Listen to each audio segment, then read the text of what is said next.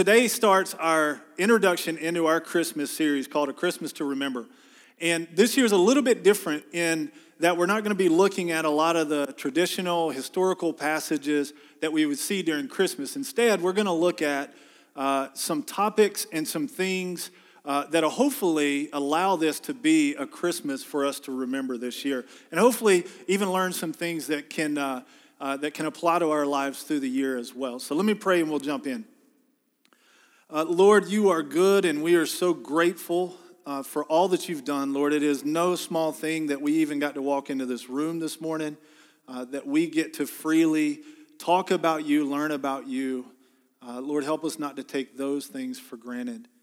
And Holy Spirit, my prayer this morning is that you would do exactly what you do, which is that you would transform hearts and that you would renew our minds. And that, Lord, when we walk out of here, that we look more like Jesus than when we came in. Pray in Jesus' name. Amen. So, to start out, I want to start with a fun little question. This was a fun little question in the first service. Uh, I want you to think back to when you were a child, when you were a kid, not a teenager, not a young adult, but a, like an elementary age kid. And I want you to try to remember, and I'm making the assumption that most families celebrated Christmas with the giving of gifts and things like that. But I want you to try to remember what was the one gift that you longed for more than anything in the world?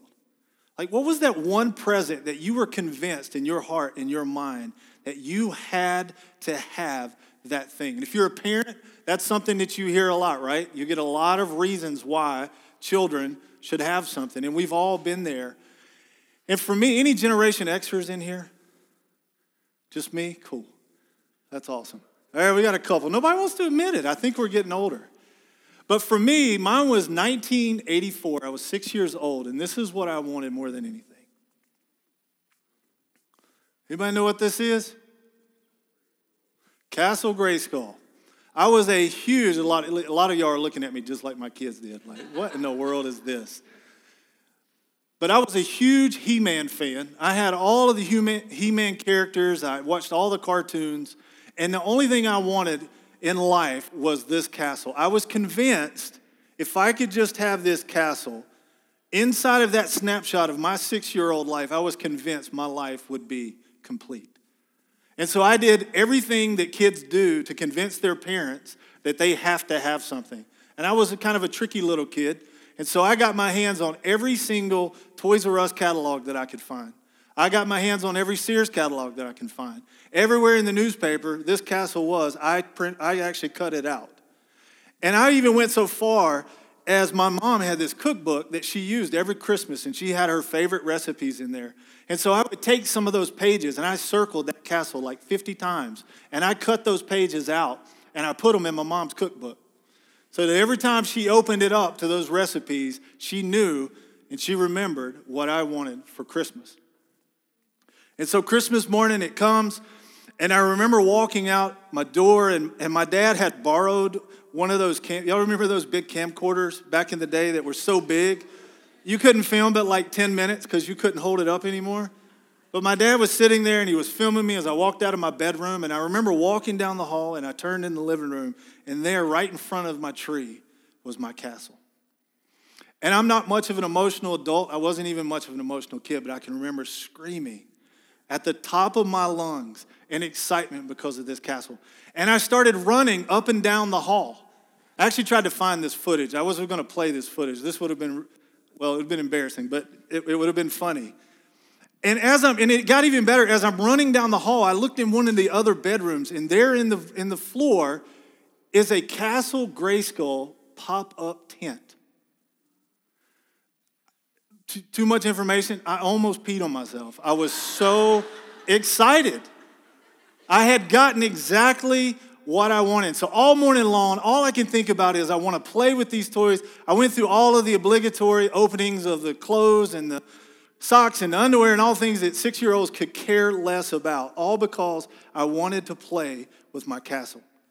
And so we finished, and, and so I'm, I'm in my castle, playing with my castle. And again, inside of my little snapshot, inside of my little world as a six year old, I felt like my life was complete. I felt contentment in my heart. And it lasted for about four hours. And that afternoon, I went to my cousin's house, and me and my cousin were very, very uh, competitive. You know how little boys are, they're always comparing their stuff, they want to have the coolest toys. And I remember walking into my cousin's room, and there sitting in the middle of the floor was this right here Optimus Prime. This was brand new in 1984. I had never seen this before in my life. And I remember walking into this room, and he picks this thing up, and it's a little semi truck. And you could actually pull the arms and the legs apart, and it would turn into this robot. It had these little slots for guns in its hands. And it came with this trailer on the back that you could open up, and it turned into this little battle station, and it had little robots that came off the backside. And then he had, inside of that, he had a robot that transformed from a robot down into a micro cassette player. And it had these little small robots that would transform into little micro cassette tapes that you could actually put into the player. It didn't play anything, but it was cool to be able to put it in. That's what my kids ask me. What did it play? I'm like, well, it didn't play anything. What's the point?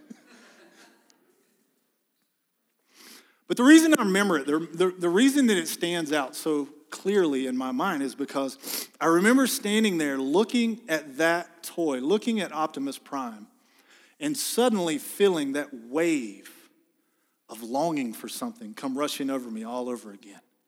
In that short little span, I had gotten exactly what I wanted, exactly what I felt like I needed. In that short amount of time, it was gone. And I remember looking at that toy like that's what I need. And I know it's a, it's a silly little story about a six year old boy, and if we all think back, we could probably think of very similar situations in our own lives. You guys may not have longed for Castle Grayskull or Optimus Prime, but the reality is that we've all longed for things in our life. And it's not something that's unique to us as children. Even as adults, while we can look back at times like this and we can laugh, and this is the same behavior we see in our own children, the reality is, even as adults, we long for things in our lives. You and I were designed in a way where we long for things. Even people in the eastern part of the world believe that Eastern, these Eastern philosophies that longing for things is bad, even those people are longing for the day when they no longer long for things. And so it's something that we all share, it's something that we all have in common this idea that we long for things in our lives. And I think that our ultimate longing in life, regardless of the means to get there, is to simply be content. I don't think I've ever met a rational person in my life that didn't want to be content. Whether it's consciously or even subconsciously, our desires, our longings in life are outward expressions of our search for contentment. And so, this is a really good time to talk about contentment this time of year. And it's not because Christmas brings contentment to us, but what I've found is that Christmas has this weird way of magnifying what's already in our hearts. So, like for people that are happy, Christmas can be this very magical and joyous time of year. But unfortunately, the opposite is true. More people suffer from depression this time of year than they do any other time of the year. And the reason is because Christmas has a way of magnifying the truth that's in our hearts. And so there's a B. Sorry, I am ADD. That is bad. And so, whether we're content or we're discontent, Christmas has a way of magnifying that feeling, that emotion, that perspective inside of us. And so, today we're going to look at how, again, not a traditional Christmas passage, we're going to look at how the Apostle Paul, in some of the most unlikely circumstances, was able to find contentment and hopefully find some ways to apply it to our lives. So, before we dive in, let me give you a little bit of context to the word contentment. This isn't Webster's definition. This is kind of pulled together from a number of sources. But contentment is the perspective of having enough, which assures us that everything is okay regardless of our circumstances. And I would imagine if your life looks anything like my life, that this type of perspective sounds attractive. This type of perspective is something that I would imagine we would all long to have. And so, um, our world, one of the challenges to this perspective is that our world has done a really good job convincing us that the secret to a full life or a life that's content is to be able to change the circumstances in our lives. But that's not what we're going to see the gospel teaches us at all. In fact, we're going to see that the gospel teaches us something entirely other altogether. So we're going to be in Philippians chapter 4. And if you've got a uh, if you've got the Bible app, if you want to go to the events page, there's a couple questions in there, the passages in there that we're going to read. Uh, if you're using one of the Bibles at your seat, we're on page 817. And while you're turning, I want to give you a little bit of little bit of idea where we're at in history here. This is where we're going to pick up. Paul, no surprise here, he's in prison again, and he's waiting to make an appeal to the emperor. And this appeal that he's going to make to the emperor is either going to lead to his acquittal or it's going to lead to his execution.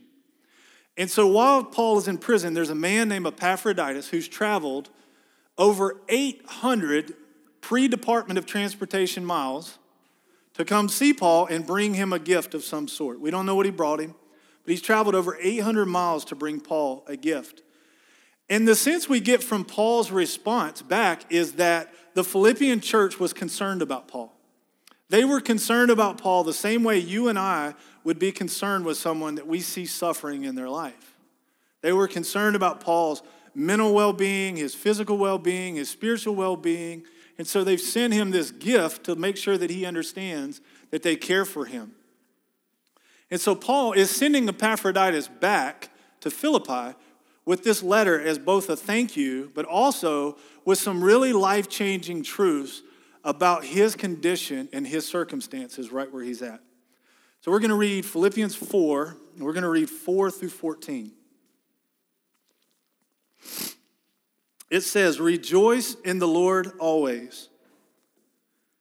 Again, I will say, Rejoice. Let your reasonableness be known to everyone. The Lord is at hand. Do not be anxious about anything, but in everything, by prayer and supplication, with thanksgiving, let your requests be known to God. And the peace of God, which surpasses all understanding, will guard your hearts and minds in Christ Jesus. Finally, brothers, whatever is true, whatever is honorable, whatever is just, whatever is pure, whatever is lovely, whatever is commendable, if there is any excellence, if, if there is anything worthy of praise, think about these things. What you have learned and received and heard and seen in me, practice these things, and the God of peace will be with you. I rejoiced in the Lord greatly that now at length you have revived your concern for me. You were indeed concerned for me, but you had no opportunity. Not that I am speaking of being in need, for I have learned in whatever situation I am to be content. I know how to be brought low, and I know how to abound. In any and every circumstance, I have learned the secret of facing plenty and hunger, abundance and need. I can do all things through him who strengthens me. Yet, it was kind of you to share in my trouble. And so, we're going to look at two things here. We're going to look at where contentment is not found, and we're going to look at where contentment is found. And, and these bullets that we're going to go through are going to come across as maybe even insultingly simple.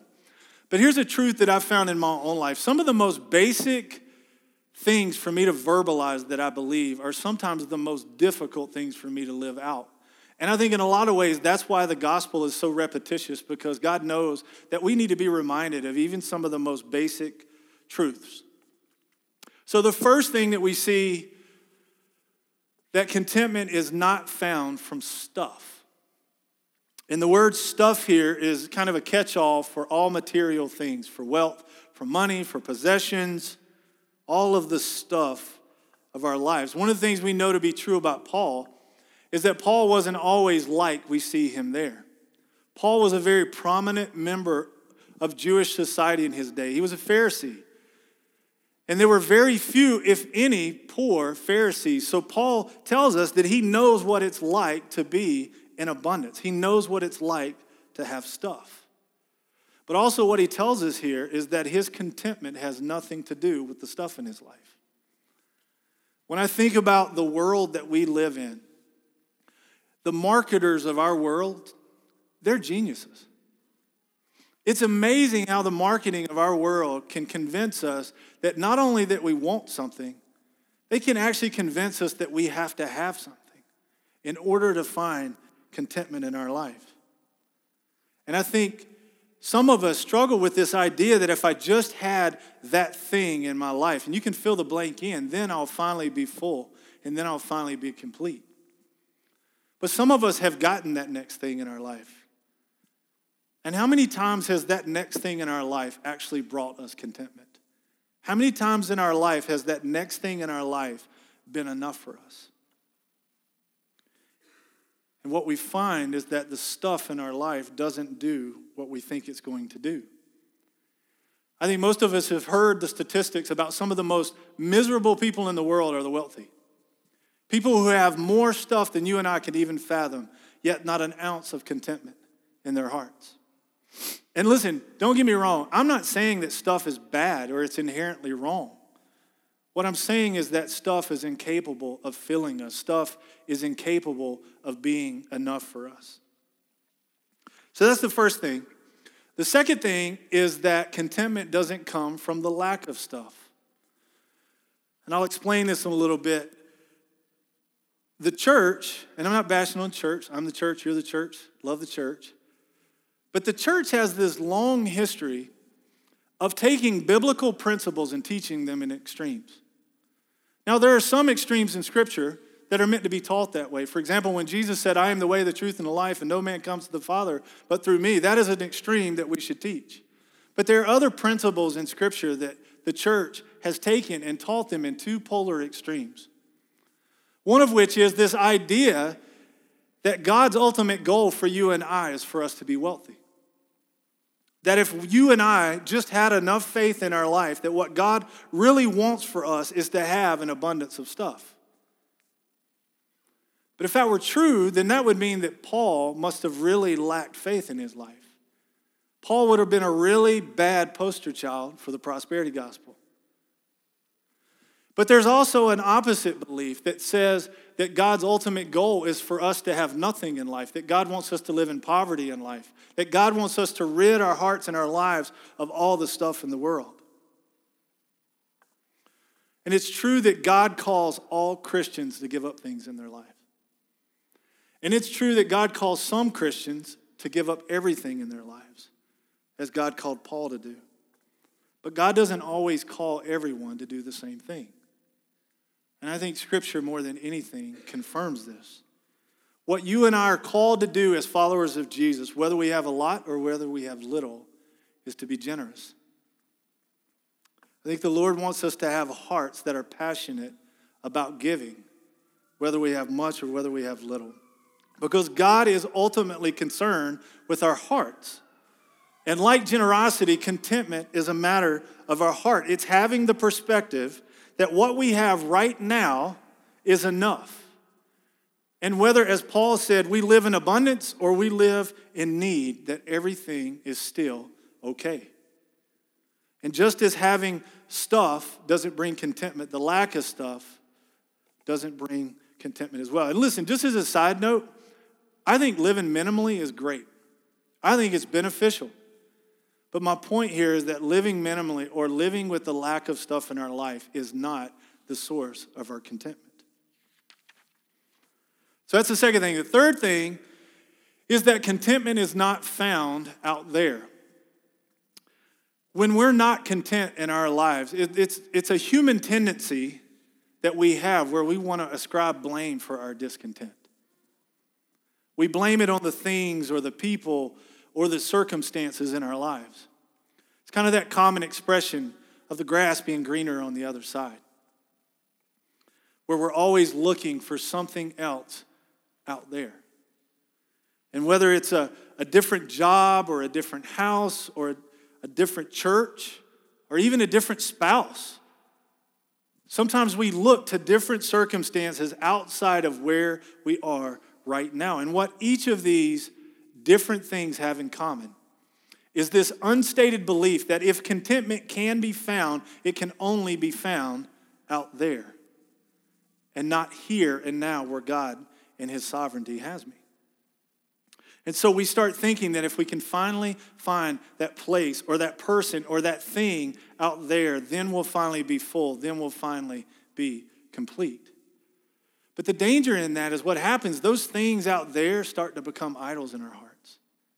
Those things out there start to become things that we think we have to have in order to find contentment. But look at Paul here. Look at his circumstances. Paul's freedoms had been completely stripped away. There was no indication in this passage that Paul was daydreaming about greener grass somewhere else. But even in the midst of his circumstances, he recognizes that there was no need to look outside of exactly where he was. What he tells us is that despite his circumstances, of exactly where he was, as bad as it was, that he was still content. And so you and I don't have to look outside of exactly where God has us in the moments of our lives in order to find contentment. And the fourth thing is that contentment is not natural. If you're a parent, I could skip this point. You could explain that and you could fill in the gaps. But you and I are not born content. I was thinking this past week, um, a really good snapshot into the heart of, of young children. Uh, and they're not all that way, but you know, in general. But a really good snapshot into the heart of a young child is to take them to the grocery store. If you want to know what's in the heart of a young child, take them to the grocery store. If you want to know what's in your heart, take them to the grocery store. I have learned a lot of things about myself by taking my children to the grocery store. The, uh, the day after Fred asked me he called me. He said, Hey, I want you to talk about contentment. I said, Okay. So the next day, my wife and I take our family to the Biltmore Estate to go hiking. And my wife and I had done every single thing we could possibly do to make sure this was going to be a fun, uh, stress free time out with the family. We were so excited. I mean, we had, as parents, we had checked all the major boxes, right? We made sure we had water, we brought snacks, we made sure they had comfortable clothes on, we made sure they had appropriate shoes. My youngest son, he had his shoes on the right feet, he had socks. I mean, we had checked all the parent boxes that we could. And so we get there and and listen, I'm not I'm not dogging my kids. I love my kids. They're great. They're not always like this. Just really just trying to make a point here. But we get there and we walk outside and I mean it's 67 degrees. It's gorgeous. There's not a cloud in the sky. There's a light breeze. I mean, it is the perfect day to go hiking. We're at the Biltmore Estate, it's picturesque, it's beautiful. And we step out and we start our hike. And in the first 20 minutes, this is what I heard I'm hot. I'm cold. My feet hurt. I don't like hiking. Can we go to Antler Village and get ice cream? Well, then can we go to Sonic and get ice cream? Well, then can we stop at the grocery store and pick up a gallon of ice cream? I'm thirsty. I don't like water. Did we bring Gatorade? I'm hungry. And I remember sitting there, and the reason this was so fresh on my mind, because I'm thinking about contentment. And as I'm sitting there, you know that place where you get as parents where you're begging? As I'm sitting there begging my children to be content for two hours, this thought comes into my head that it's, it's not something that's natural to them. It is not natural for our children to be content. And if I'm honest and you're honest, it's not natural for us either. And I think Paul is alluding to this fact here that even for him, it wasn't something that was natural, it wasn't something that he was born with. Paul says that contentment was something that he learned. But here's the challenge for us in our culture. You ever noticed how our society is so impatient? You ever noticed how we want things in our world fast? We want things in our world now. We want them quick. We want fast food. We want fast service. We want fast internet. We want everything fast, and we want it now. You ever been sitting in the drive through line waiting on a burger, pondering whether or not they had to go kill the cow? You ever been sitting there watching that computer screen take more than five seconds to load and your eyeballs are rolling back in your head? Or me, my, like my personal hangup, I can't stand when I can't fast forward through commercials while I'm watching my show. Drives me crazy. But we, we have this culture of instant gratification, of wanting it now and wanting it quickly. But here's the bigger problem with this mentality. Here's the bigger problem with this culture is that mentality has crept over into our spiritual lives as well. See, we want the fruit that comes from a godly life, but we don't want to wait through the growth process that yields that fruit. Think about Paul. Paul had spent over half of his converted life in prison. He had been whipped, he had been beaten, he had been shipwrecked, he had been ridiculed, he had been falsely accused, and on and on and on. And listen, don't get me wrong, I'm not saying that we have to go through these exact things to learn what it means to be content. But these things, these circumstances in Paul's life, were the result of a man whose spiritual life was growing in Jesus. It was a result of a man who was remaining in Jesus, trusting Jesus, a man who, over the course of his very difficult life, was being conformed into the image of Jesus. And it came at a cost, and it came over time. And so, because contentment isn't something that's natural to us, we have to be committed to being a people who's willing to grow in Jesus wherever He plants us. We have to be committed to being to growing in Jesus for as long as He plants us, regardless of the time and regardless of the cost, because you and I have to learn what it means to be content. Contentment is a fruit that takes time to grow. And so the last thing where contentment is not found is that contentment, and this is my personal hangup, this is one I struggle with the most. Contentment is not found in blessings. And that's basically taking things that God has blessed us with, things that are really, really good, and putting them in a place in our lives that they don't belong. Like trying to make these things the source of our contentment. Relationships are, the, are probably the biggest blessings in our life. If you are married, your spouse should be your biggest blessing in life. And I can think personally of all the ways that I love my wife. My wife is the most sacrificial person I have ever met.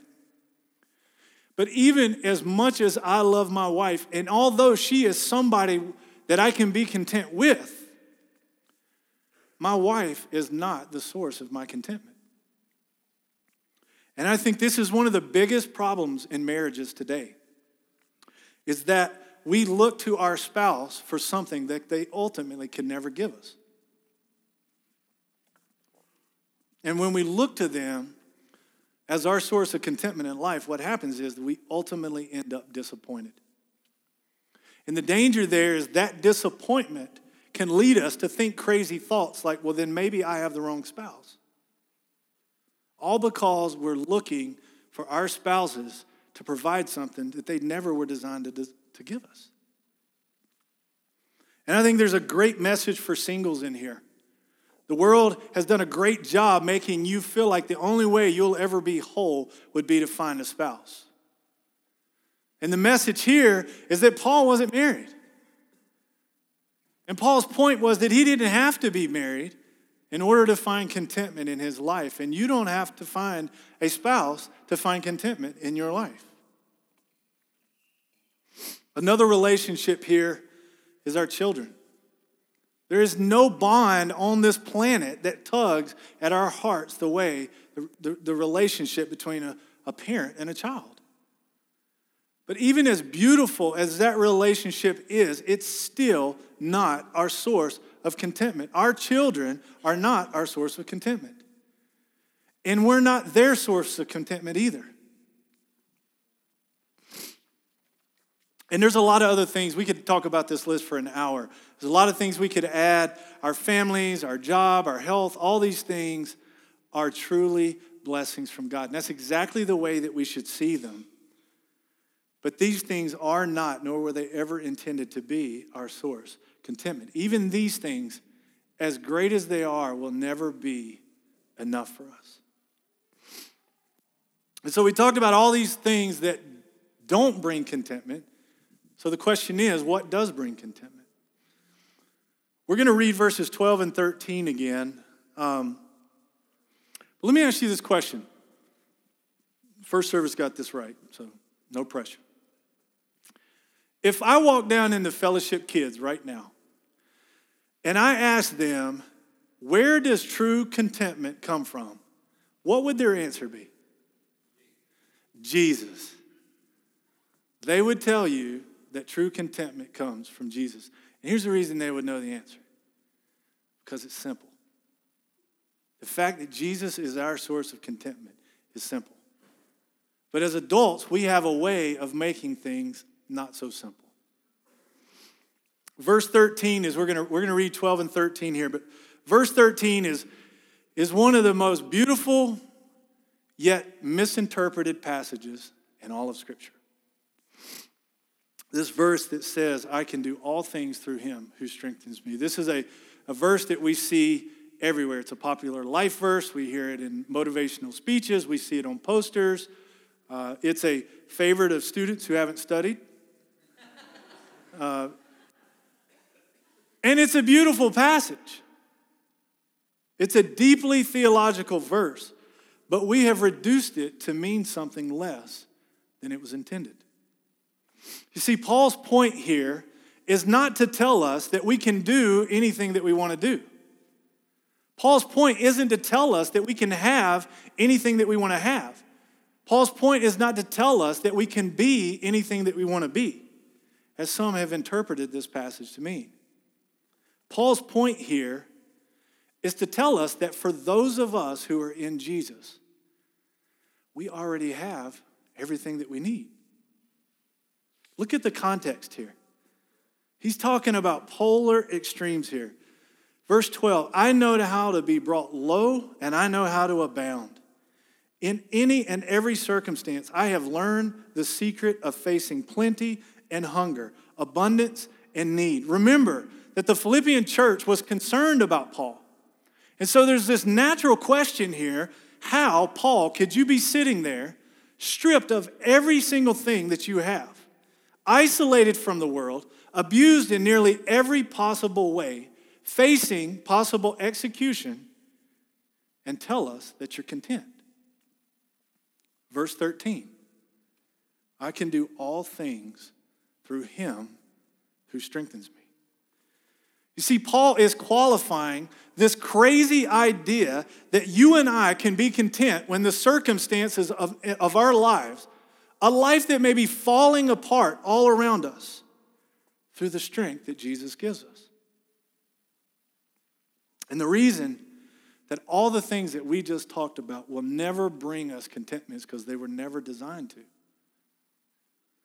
Our Creator, the God who made us, loves us too much to let something else, something much lesser, be enough for us. Why? It's His grace to us.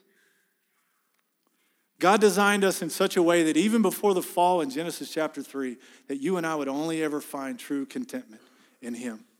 And so every time in our lives that we think we have found that one thing that's finally going to bring contentment, we're left with that empty, hollow feeling that won't go away. That hole that we can't fill, that merciful but sobering reminder that it's just not enough. And if, even if, every single thing in our lives were taken away from us, Jesus would still be enough. And so, if you are a follower of Jesus as we move into this Christmas season, I love Christmas. I love Christmas music. Man, I love Christmas music. This is one of my favorite weekends of the year. Why? Because I can finally listen to Christmas music without fear of getting a stink eye from Thanksgiving zealots who don't want to hear Christmas music too early. I love Christmas music. If you're one of those zealots, I'm sorry. But you can chill out. This time of year is both wonderful and miserable. It is beautiful and it is chaotic. I love the food and I love the events and I love the celebration and I love the time with the family, even the special family that's so special. We only see them once a year. Everybody has those special family. But we need to remember this time of year that Jesus has given us every single thing that we need. Jesus has given us himself. That's what we're celebrating. That Jesus, God the Son, over 2,000 years ago, stepped into our space and time to offer himself to us, to be enough for us. So let's lay down these idols, these goofy idols that we build in our hearts of lesser things, things that will never, ever bring us contentment. You know, I, I confess, I struggle, and I may be, the, I was the only person that acknowledged this in the first service, but I struggle at Christmas with gifts for my kids. I have no idea why. But I struggle with this idea of getting them too few gifts or getting them too many gifts and trying to find this balance in between that.